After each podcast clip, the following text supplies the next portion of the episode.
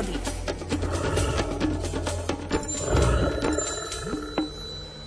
Vstávať na krajnom východe pri teplote mínus tri stupne to nie je nič hrozné, ale o niečo hroznejšie je to u nás na strednom Slovensku, pretože Sliač krátko po šiestej hodine hlásil teplotu mínus jedenásť stupňov Celzia, to sú už slušné hodnoty. Možno aj pre zvieratá, ktorým takéto počasie dá zabrať, ale v prírode sú aj také, ktoré to zvládajú úplne v pohode. S úsmevom na tvári by sme mohli povedať. No verím, že s úsmevom na tvári je teraz pri telefóne aj Miroslav Saniga. Dobré ráno. Dobre ráno, tak už mi netrkocú zuby, keď som bol nad ránom v lese, už som aj ja bol v teple chvíľku, ale niekedy si ten kalendár pripravujem presne, že čo to čo býva, ale takedy aj to počasie samé mi napovie, že čo mám dneska rozprávať, lebo dneska mi taká bola zima, mal som teplé rukavice, mal som výbramy, mal som spodky, nohavice a aj tak ma drgľovalo. Keď som chvíľku stál na mieste, ja som počúval, či sovy húkajú, alebo či niekde niečo ne, nepočuť zaujímavé. No aj nám takisto, ak sme šli do práce, do školy, tak sme stúlení a čo, čo najrýchlejšie do tepla. Ale sú zvieratá, ktoré neopúšťajú ten svoj biotop a ten biotop je vo vysokých horách nad hornou hranicou lesa.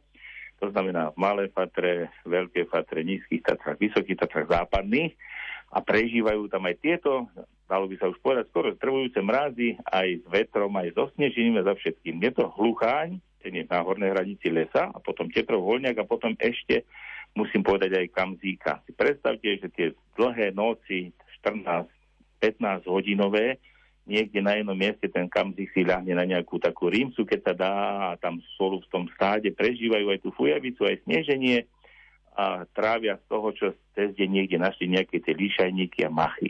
Podobne tetrov voľniak, to je zase príbuzný hlucháňa, v tom, v tej fujavici, v tej metelici sa možno dá niekde do snehu, pod koso drevinu, potom ráno sne vylezie a vidíte na ňom, že jemu nie je zima, nedrví ho, neozdiaba, lebo má tie nožičky operené až k pazúrikom a zdá sa vám, že my, čo sme vystrojení ski alpinisti, so všetkým špičkovým, taká paperová vetrovka, také kamaše, také lyžiarky výborné, a vždy sme tešíme sa, keď si dáme horúceho čaju, alebo aspoň sa dotkneme teplej termosky, tak stvoriteľ vyzbrojil špeciálnym výstrojom tieto zvieratá, aby tam prežívali. A keď pôjdeme tadiaľ, tak im doprajme ticho a taký pokoj na ten odpočinok, lebo keď sa to zviera zobudí, tak naozaj minie veľa energie, a kým si zase nájde nejaký tým vhodný úkryt, možno v snehu, možno v nejakých vetvách hustých, aj zasnežených teraz, tak stratí nejakú tú teplotu a potom môže byť vlastne aj slabšie na energii, tak sa tam správajme tak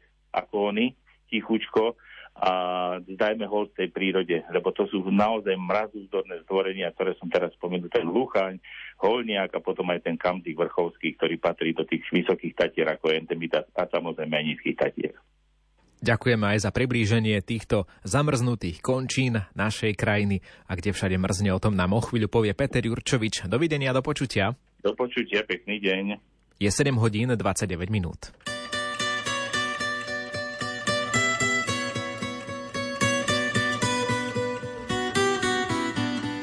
Čo mi je, to mi je, len mi je voľa, čo nebolelo by ma srdce, len tak preledá, čo. Čo mi je, to mi je, len mi je voľa, čo nebolelo by ma srdce, len tak preledá, čo.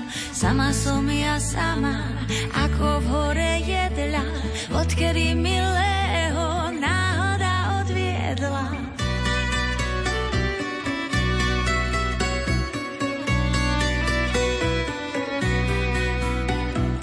Keby som ja mala sokolové krídla, veru by som zaletela, kde môj milý býva. Keby som ja mala